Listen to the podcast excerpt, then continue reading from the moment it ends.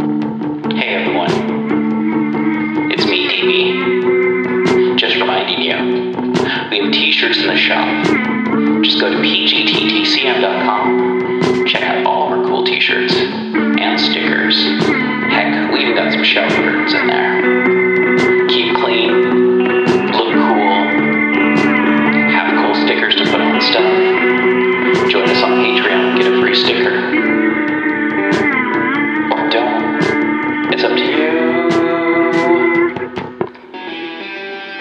Everyone, welcome to late December, early January. We've got The Color of Space by Marion Zimmer Bradley.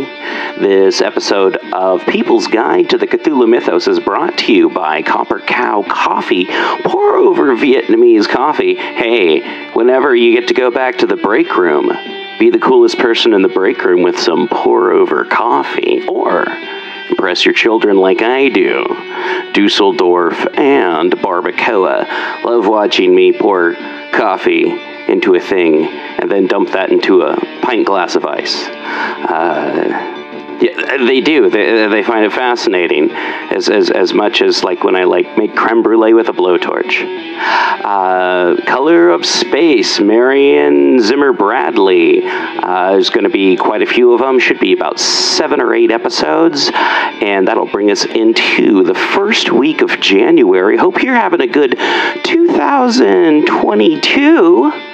Wow, it's such a future date. I didn't, I didn't, anyway. Uh, People's Guide to the Cthulhu Mythos. I am your host, DB Spitzer. Check out the show notes. Find out how to help support the show.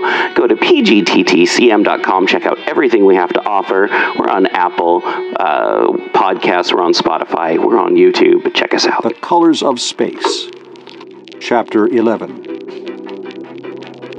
But although he had thought he had settled all the conflict, he found that it returned when he was lying in his bunk, or when he stood in the dome and watched the stars, while they moved through the Antares system toward the captive sun and the tiny planet Lorillus. It's in my power to give this to all men. Should a few Lari stand in his way? He lay in his bunk brooding, thinking of death, staring at the yellow radiation badge. If you fail, it won't be in our lifetime.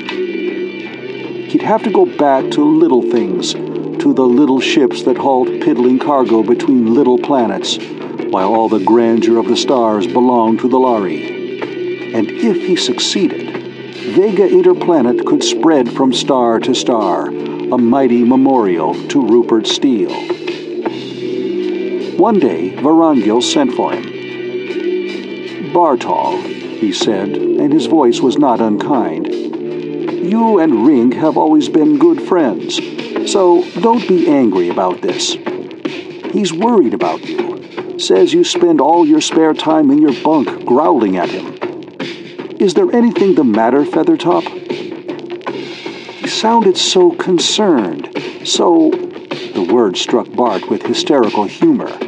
So fatherly that Bart wanted insanely to laugh and to cry.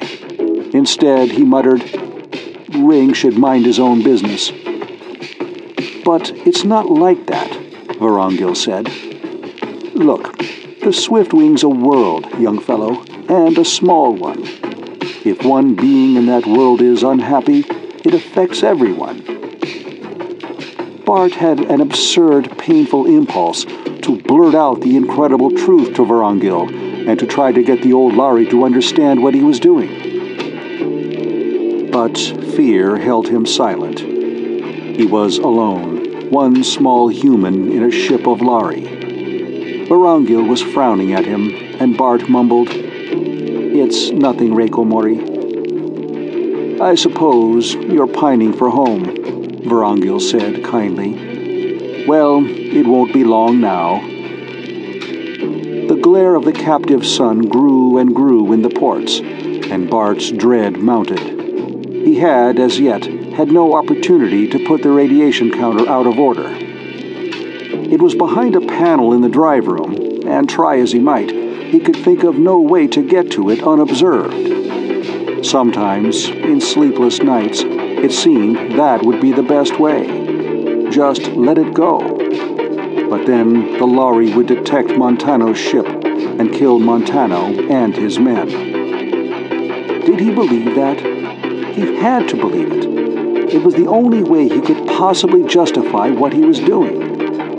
And then his chance came, as so many chances do when one no longer wants them. The second officer met him at the beginning of one watch, said worriedly, Bartol, old Rugel's sick, not fit to be on his feet. Do you think you can hold down his shift alone? If I drop in and give you a hand from time to time? I think so, Bart said, carefully not overemphasizing it. The second officer, by routine, spent half of his time in the drive room and half his time down below in maintenance. When he left, Bart knew he would have at least half an hour uninterrupted in the drive room. He ripped open the panel, located the wires, and hesitated. He didn't quite dare to cut them outright.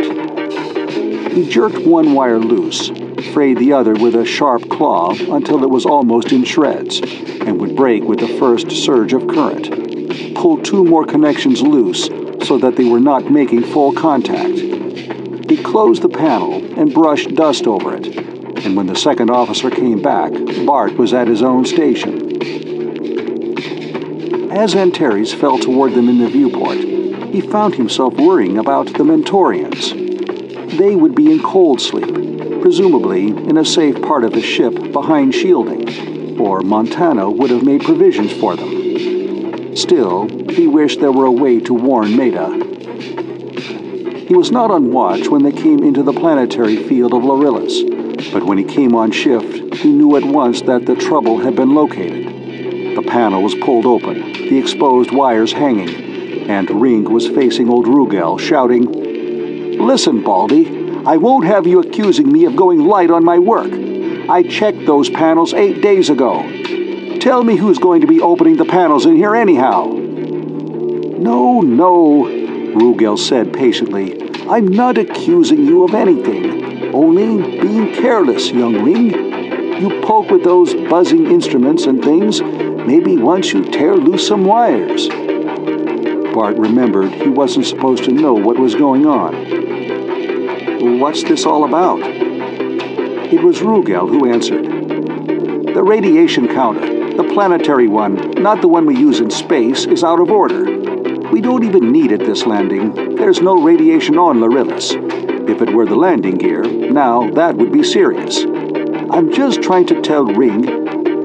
He's trying to say I didn't check it. Ring was not to be calmed. It's my professional competence. Forget it, Bart said. If Rugel isn't sore about it, and if we don't need it for landing, why worry? He felt like Judas. Just take a look at my daybook, Ring insisted. I checked and marked it service fit. I tell you, somebody was blundering around, opening panels where they had no business, tore it out by accident, then was too much of a filthy sneak to report it and get it fixed.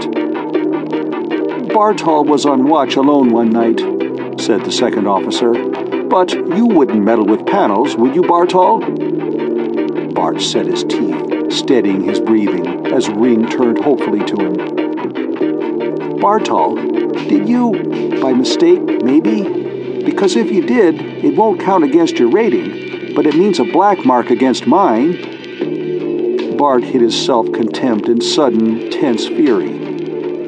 No, I didn't.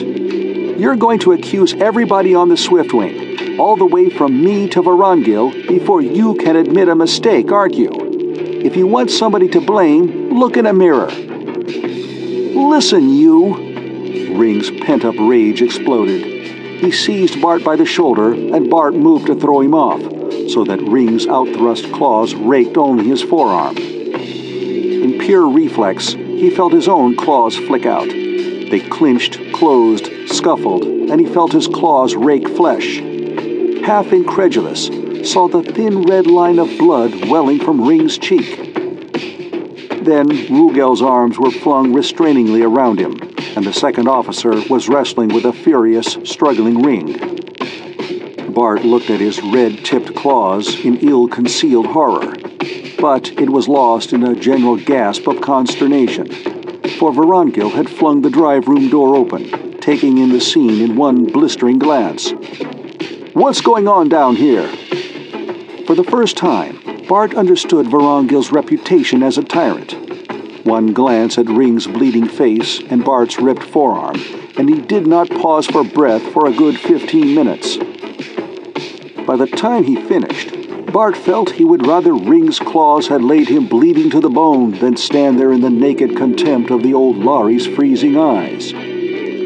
Half-fledged nestlings trying to do a man's work. So, someone forgot the panel, or damaged the panel by mistake. No, not another word, he commanded as Ring's crest came proudly up. I don't care who did what. Any more of this, and the one who does it can try his claws on the captain of the Swiftwing. He looked ugly and dangerous. I thought better of you both. Get below, you squalling kittens. Let me not see your faces again before we land. As they went along the corridor, Ring turned to Bart, apology and chagrin in his eyes. Look, I never meant to get the bald one down on us, he said, but Bart kept his face resolutely averted. It was easier this way, without pretense of friendship. The light from the small captive sun grew more intense. Bart had never known anything like it, and was glad to slip away and put the dark contact lenses into his eyes. They made his eyes appear all enormous, dilated pupil. Fearfully, he hoped no one would notice.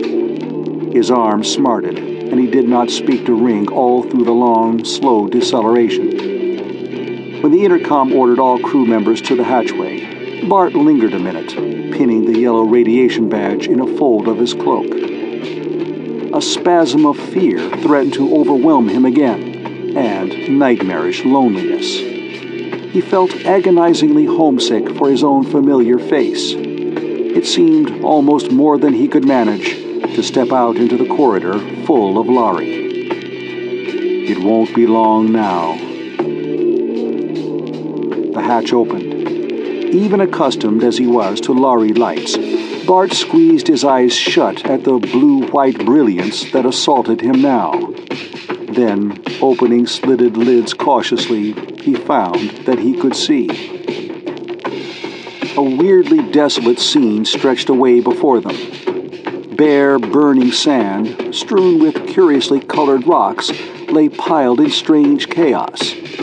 Then he realized there was an odd but perceptible geometry to their arrangement. They showed alternate crystal and opaque faces. Old Rugel noted his look of surprise. Never been here before? That's right. You've always worked on the Polaris run. Well, those are true rocks, but living creatures of a sort. The crystals are alive. The opaque faces are lichens that have something like chlorophyll and can make their food from air and sunlight. The rocks and lichens live in symbiosis. They have intelligence of a sort, but fortunately, they don't mind us or our automatic mining machinery. Every time, though, we find some new lichen that's trying to set up a symbiote cycle with the concrete of our bunkers. And every time, Ring said cheerfully, somebody, usually me, has to see about having them scraped down and repainted. Maybe someday I'll find a paint the lichens don't like the taste of. Going to explore with Ring? Rugel asked, and Ring, always ready to let bygones be bygones, grinned and said, Sure. Bart could not face him. Vorongil stopped and said, this is your first time here, young Bartol? How would you like to visit the monument with me? You can see the machinery on the way back. Relieved at not having to go with Ring, he followed the captain, falling into step beside him. They moved in silence along a smooth stone path. The crystal creatures made this road, Vorongil said at last. I think they read minds a little there used to be a very messy, rocky desert here, and we used to have to scrabble and scratch our way to the monument. Then one day a ship, not mine, touched down and discovered that there was a beautiful smooth road leading up to the monument. And the lichens never touched that stone. But you probably had all this in school. Excited, Bartol? No. No, sir. Why? Eyes look a bit odd. But who could blame you for being excited? I never come here without remembering Razon and his crew on that long jump. The longest any Lari captain ever made. A blind leap in the dark, remember, Bartol? Through the dark, through the void, with his own crew cursing him for taking the chance. No one had ever crossed between galaxies. And remember, they were using the ancient math. He paused, and Bart said through a catch of breath, Quite an achievement. His badge still looked reassuringly yellow. You young people have no sense of wonder, Vorongil said. Not that I blame you. You can't realize what it was like in those days. Oh, we'd had star travel for centuries. We were beginning to stagnate. And now look at us. Oh, they derided Razon, said that even if he did find anyone, any other race, they'd be monsters with whom we could never communicate. And here we have a whole new galaxy for peaceful trade, a new mathematics that takes all the hazard out of space travel, our Mentorian friends and allies. He smiled. Don't tell the High Council on me, but I think they deserve a lot more credit than most Lari care to give them. Between ourselves, I think the next Panarch may see it that way. Vorongil paused. Here's the monument. It lay between the crystal columns, tall, of pale blue sandstone, with letters in deep shadow of such contrast that the Lari could read them. A high, sheer, imposing stele. Vorongil read the words slowly aloud in the musical Lari language. Here, with thanks to those who watch the great night, I, Razon of Nedron, raise a stone of memory. Here we first do touch the new worlds. Let us never again fear to face the unknown, trusting that the mind of all knowledge still has many surprises in store for all the living. I think I admire courage more than anything there is, Bartol. Who else could have dared it? Doesn't it make you proud to be a Lari? Bart had felt profoundly moved. Now he snapped back to awareness of who he was and what he was doing. So only the Lari had courage? Life has surprises, all right, Captain, he thought grimly. He glanced down at the badge strip of plastic on his arm. It began to tinge faint orange as he looked, and a chill of fear went over him. He had to get away somehow, get to cover. He looked round, and his fear was almost driven from his mind. Captain, the rocks, they're moving. Vorongil said, unruffled. Why, so they are. They do, you know. They have intelligence of a sort, though I've never actually seen them move before. I know they shift places overnight. I wonder what's going on. They were edging back, the path widening and changing. Oh well, maybe they're going to do some more landscaping for us. I once knew a captain who swore they could read his mind. Bart saw the slow, inexorable deepening of his badge. He had to get away. He tensed, impatient, gripped by fists of panic. Somewhere on this world, Montano and his men were setting up their lethal radiations. Think of this a Lari ship of our own to study, to know how it works, to see the catalyst and find out where it comes from, to read their records and star routes. Now we know we can use it without dying in the warp drive. Think of this to be human again, yet to travel the stars with men of my own race. It's worth a few deaths. Even Vorongil, standing here talking to him, he might say it. You talk to him as if he'd been your father. Oh, Dad, Dad, what would you do? His voice was steady as he said, It's very good of you to show me all this, sir but the other men will call me a slacker. Hadn't I better get to a work detail? Hmm, Maybe so, Feathertop, Vorongil said. Let me see. Well, down this way is the last row of bunkers. See the humps? You can check inside to see if they're full or empty and save us the trouble of exploring if they're all empty. Have a look round inside if you care to. The robot machinery is interesting. Bart tensed. He had wondered how he'd get hidden inside, but he asked, Not locked? Locked? The old Lari's short yellowed crest bobbed in surprise. Why? Who ever comes here but our ships? And what could we do with the stuff but take it back with us? Why locked? You've been on the drift too long, among those thieving humans. It's time you got back to live among decent folk again. Well, go along. The sting of the words stiffened Bart as he took his leave. The color of the badge seemed deeper orange. When it's red, you're dead. It's true, the Lari don't steal. They don't even seem to understand dishonesty. But they lied, lied to us all. Knowing what we were like, maybe, that we'd steal their ships, their secrets, their lives.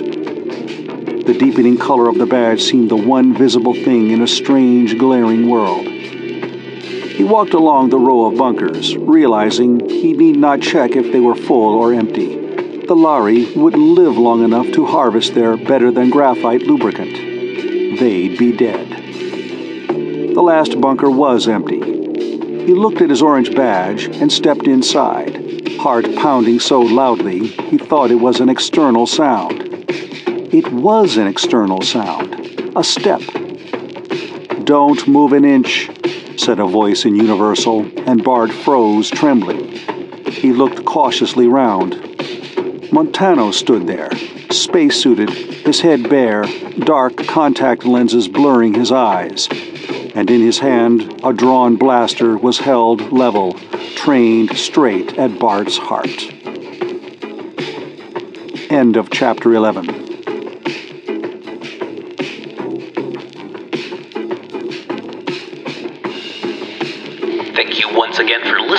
People's Guide to the Cthulhu Mythos. You can help show your support by going to the show notes and following any of the links that'll tell you how to support the show and how to support our guests. And thank you to all of our guests who you can find in the show notes. Rate, review, subscribe, and remember, patrons get priority access to asking us questions, suggesting topics, even, I don't know, uh, submitting stuff. Actually, you don't have to be a patron to submit anything. That's how Dave got on the show, and that's how you can get on the show too. It's the People's Guide to the Cthulhu Mythos. Rate, review, subscribe, tell your friends. Thank you for listening. Back to the show.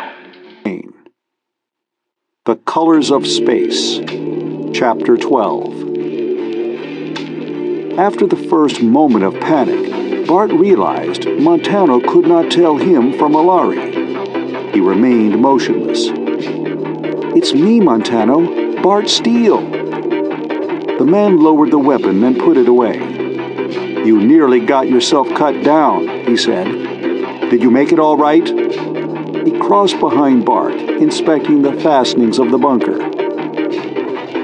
It's just luck I didn't shoot you first and ask questions afterward. Montano drew a deep breath and sat down on the concrete floor. Anyway, we're safe in here. We've got about half an hour before the radiation will reach lethal intensity. It has a very short half life, though, only about 12 minutes. If we spend an hour in here, we'll be safe enough. Did you have any trouble putting the radiation counter out of commission? So, in half an hour, they would all be dead. Ring, Rugel, Captain Vorongil, two dozen Lari, all dead so that Montano could have a Lari ship to play with. And what then? More killing, more murder? Would Montano start killing everyone who tried to get the secret of the drive from him? The Lari had the star drive. Maybe it belonged to them, maybe not. Maybe humans had a right to have it too. But this wasn't the right way. Maybe they didn't deserve it. He turned to look at Montano. The man was leaning back, whistling softly through his teeth. He felt like telling Montano that he couldn't go through with it. He started to speak, then stopped, his blood icing over. If I try to argue with him, I'll never get out of here alive. It means too much to him. Do I just salve my conscience with that then? Sit here and let them die? With a shock of remembrance, it came to Bart that he had a weapon. He was armed this time with the energon beam that was part of his uniform. Montano had evidently forgotten it. Could he kill Montano, even to save two dozen Lari? He reached hesitantly toward the beam gun, quickly thumbed the catch down to the lowest point, which was simple shock. He froze as Montano looked in his direction, hand out of sight under his cloak. How many Lari on board? 23 and three Mentorians. Anyone have to be behind shielding, say in the drive chamber? No, I think they're all outside. Montano nodded idly. Then we won't have to worry. Bart slipped his hand toward his weapon. Montano saw the movement, cocked his head in question. Then, as understanding flashed over his face, his hand darted to his own gun. But Bart had pressed the charge of his, and Montano slumped over without a cry. He looked so limp that Bart gasped. Was he dead? Hastily, he fumbled the lax hand for a pulse. After a long, endless moment, he saw Montano's chest twitch and knew the man was breathing. Well, Montano would be safe here in the bunker. Hastily, Bart looked at his timepiece half an hour before the radiation was lethal for the Lari. Was it all ready for him? Shakily, he unfastened the door. He ran out into the glare, seeing as he ran that his badge was tinged with an ever darkening gold orange. Montano had said there was a safety margin, but maybe he was wrong.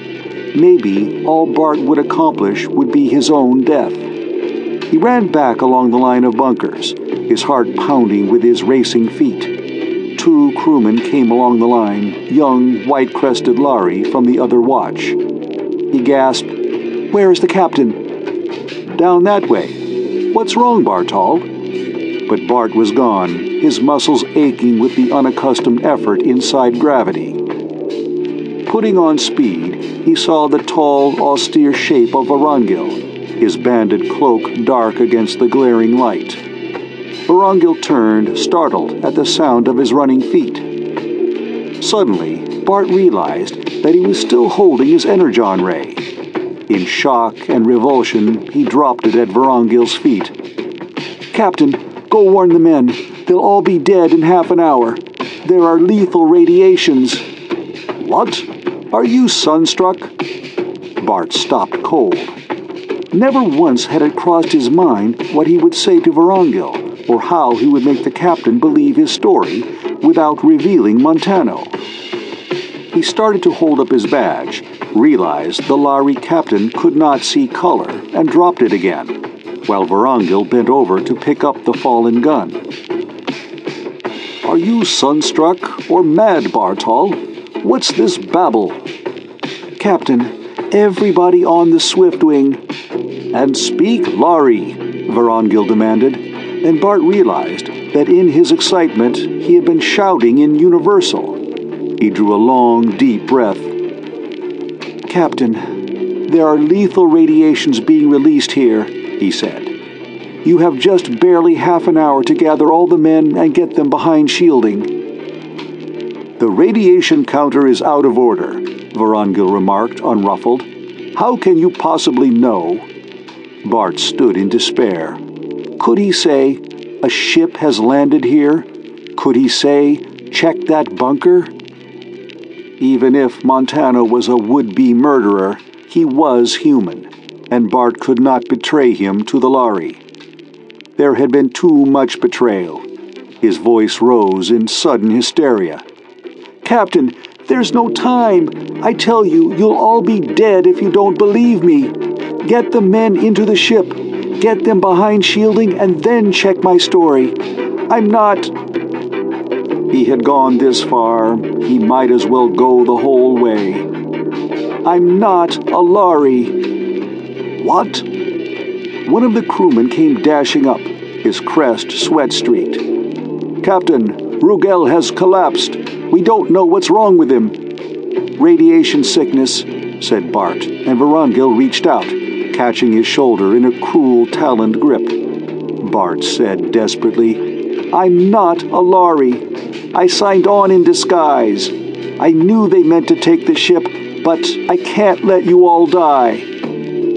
How can I make you believe me? Here. In desperation, Bart reached up. Pain stabbed his eyeballs, fierce, blinding, as he pulled out one of the contact lenses. He could not see the captain's face through the light, but suddenly two Lari were holding his arms. The fear of death was on Bart, but it no longer mattered. He saw through watering eyes the ever deepening orange of the badge disappearing. Here, he said, tearing at it. Radiation! You must be able to see how dark it is, even if it's just darkness. Suddenly, Vorongil was shouting, but Bart could not hear. Two men were dragging him along. They hustled him up the ramp of the ship. He could see again, but his eyes were blurred, and he felt sick, color spinning before his eyes, a nauseated ringing in his head. At first, he thought it was his ears ringing. Then he made out the rising, shrieking wail and fall of the emergency siren. Steps running, shouting voices, the slow clang of doors. Someone was pushing at him, babbling words in Lari but he heard them through an ever increasing distance. Vorongil's face bent over his, only a blurred crimson blob that flashed away like a vanishing star in the viewport. It flamed out into green darkness, vanished, and Bart fell through what seemed to be a bottomless chasm of starless night. When he woke, acceleration had its crushing hand on his chest. He tried to move, discovered that he was strapped hard into a bunk, and fainted again. Suddenly, the pressure was gone, and he was lying at ease on the smooth sheets of a hospital bunk. His eyes were covered with a light bandage, and there was a sharp pain in his left arm. He tried to move it and found it was tied down. I think he's coming round, said Vorongil's voice. Yes, and a lot too soon for me, said a bitter voice, which Bart recognized as that of the ship's medic. Freak. Listen, Baldy, said Vorongil. Whoever he is, he could have been blinded or killed. You wouldn't be alive now if it wasn't for that freak, as you call him. Bartol, can you hear me? How much light can your eyes stand? As much as any Mentorian, Bart found he could move his right arm and twitched the bandage away. Vorongil and the medic stood over him. In the other infirmary bunk, a form was lying, covered with a white sheet. Sickly, Bart wondered if they had found Montano. Vorongil followed the direction of his eyes. Yes, he said, his voice held deep bitterness. Poor old Rugel is dead. He didn't get much of the radiation, but his heart wouldn't stand it, and gave out. He bowed his head. He was bald in the service of the ships when my crest was new sprouted, he said in deep grief. Bart felt the shock of that, even through his own fear. He looked down at his left arm. It was strapped to a splint, and fluid was dripping slowly into the vein there. Vorongil nodded. I expect you feel pretty sick. You got a good dose of radiation yourself, but we've given you a couple of transfusions. One of the Mentorians match your blood type, fortunately. It was a close call. The medic was looking down in ill disguised curiosity. Fantastic, he said. I don't suppose you tell me who changed your looks. I admit I wouldn't believe it until I had a look at your foot bones under the fluoroscope. Vorongil said quietly. Bartol, I don't suppose that's your real name. Why did you do it? I couldn't see you all die, sir, Bart said, not expecting them to believe him. No more than that. The medic said roughly in Lari, It's a trick, sir, no more. A trick to make us trust him. Why would he risk his own life then? Vorongil asked. No, it's more than that. He hesitated. We checked the bunkers in radiation suits before we took off. We found a man in one of them. Was he dead? Bart whispered. No, Vorongil said quietly. Thank God. It was a heartfelt explosion. Then, apprehensively, Or did you kill him? What do you think we are? Vorongil said incredulously. Indeed, no. His own men have probably found him by now. I don't imagine he got half as much radiation as you did. Bart surveyed the needle in his arm. Why are you taking all this trouble if I'm going to be put out of the way? You must have some funny ideas about us, Vorongil said, shaking his head. That would be a fine way to reward you for saving all of our lives. No, you are not to be killed. If I had my way, the old medic began, and suddenly Vorongil flew into a rage. Get out! The medic went stiffly through the door, and Vorongil stood gazing down at Bart, shaking his yellowed crest. I don't know what to say to you. It was a brave thing you did, but perhaps no braver than you've done all along. Are you a Mentorian? Only half. Strange, Vorongil said, looking into space, that I could talk to you as I did by the monument, and you knew what I meant. But yes, you would understand. Abruptly, he recalled himself, and his voice was thin and cold. I haven't quite decided what to do. I haven't spoken of this to the crew yet. The fewer who know about this, the better. I told them you got a heavy dose of radiation and you're too sick to see visitors. He sounded kinder when he said, It's true, you know. It won't hurt you to get your strength back. He went out, and Bart wondered, Get my strength back for what? He lay back, feeling weaker than he realized.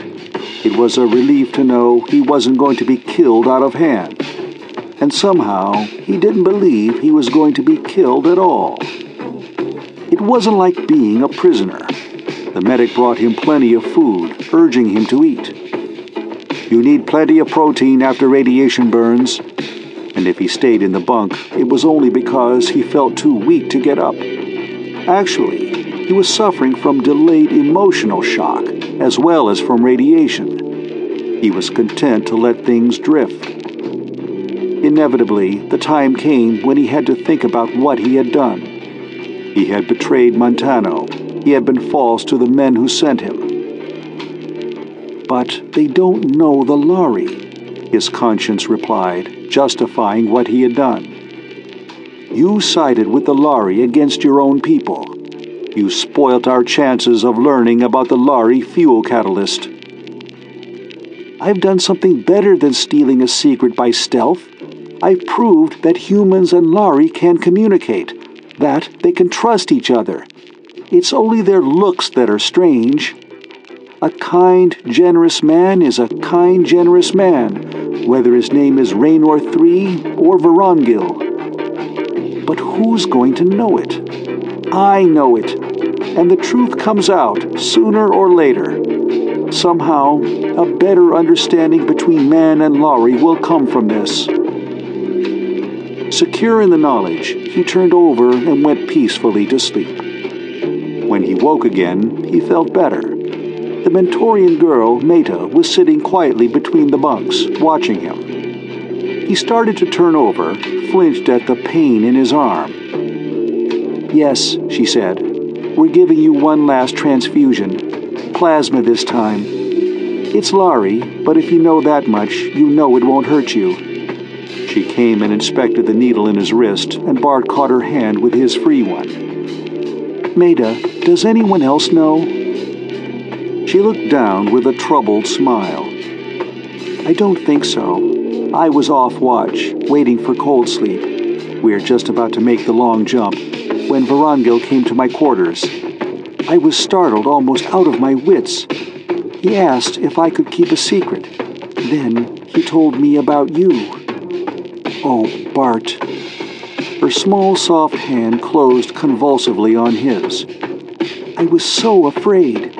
I knew they wouldn't kill you, but I was afraid. Yet they had killed David Briscoe, Bart thought and hunted down two of his friends. It was the only thing he couldn't square with his perception of the Lari. It didn't fit. He could understand that they had shot down the robot cab with Edmund Briscoe in it in pure self defense, and that knowledge had taken off the edge of the horror. But the death of young Briscoe and everyone he had talked to could not be explained away. You seem very sure they wouldn't have killed me, Meta, he said, carefully clasping his hand around hers. They wouldn't, she affirmed, but they could make you forget. A small chill went over Bart. He let go of her hand and lay staring bleakly at the wall. He supposed that this was his probable fate, remembering the tragic tone of Raynor 3 when he said, I won't remember you. He gritted his teeth feeling his face twist convulsively. Meta, watching, misunderstood. Arm hurting? I'll have that needle out of your vein in a few minutes now. When she had freed his arm and put away the apparatus, she came to his side. Bart, how did it happen? How did they find you out? Suddenly, the longing for human contact was too much for Bart, and the knowledge of his secret intolerable. The Lari could find out what he knew, if they wanted to know very simply. He was in their power. It didn't matter anymore. Telling of the story took a long time, and when he finished, Meta's soft, small kitten face was compassionate. I'm glad you decided what you did, she whispered. It's what a Mentorian would have done. I know that other races call us slaves of the Lari, we aren't. We're working in our own way to show the Lari that human beings can be trusted. The other peoples, they hold away from the Lari, fighting them with words, even though they're afraid to fight them with weapons, carrying on the war that they're afraid to fight. Did it ever occur to you, all the peoples of all the planets keep saying, we're as good as the Lari, but only the Mentorians are willing to prove it. Bart, a Lari ship can't get along in our galaxy without Mentorians anymore. It may be slower than trying to take the warp drive by force or stealing it by spying, but when we learn to endure it, I have faith that we'll get it. Bart, although moved by Meta's philosophy, couldn't quite share it. It still seemed to him that the Mentorians were lacking in something independence, maybe, or drive. I wasn't thinking about anything like that, he said honestly. It was simply that I couldn't let them die. After all, he was speaking more to himself than to the girl. It's their star drive. They found it. And they've given us star trade and star travel cheaply and with profit to both sides. I hope we'll get the star drive someday, but if we got it by mass murder, it would sow the seeds of a hatred between men and Lari that would never end. It wouldn't be worth it, Meta. Nothing would be worth that. We've got enough hate already. Bart was still in his bunk, but beginning to fret at staying there when the familiar trembling of Acceleration 2 started to run through the ship. It was by now so familiar to him that he hardly gave it a second thought. But Meta panicked. What's happening? Bart, what is it? Why are we under acceleration again? Shift to warp, he said without thinking, and her face went deathly white. So, that's it, she whispered. Vorongil, no wonder he wasn't worried about what I would find out from you or what you knew. She drew herself together in her chair, a miserable, shrunken, terrified little figure, bravely trying to control her terror. Then she held out her hands to Bart. I'm. I'm ashamed, she whispered. When you've been so brave, I shouldn't be afraid to die. Meta, what's the matter? What are you afraid of? It suddenly swept over Bart what she meant and what she feared. But don't you understand, Meta? he exclaimed. Humans can live through the warp drive. No drugs, no cold sleep. Meta, I've done it dozens of times. But you're a Lari. It burst from her, uncontrollable. She stopped, looked at him in consternation. He smiled bitterly.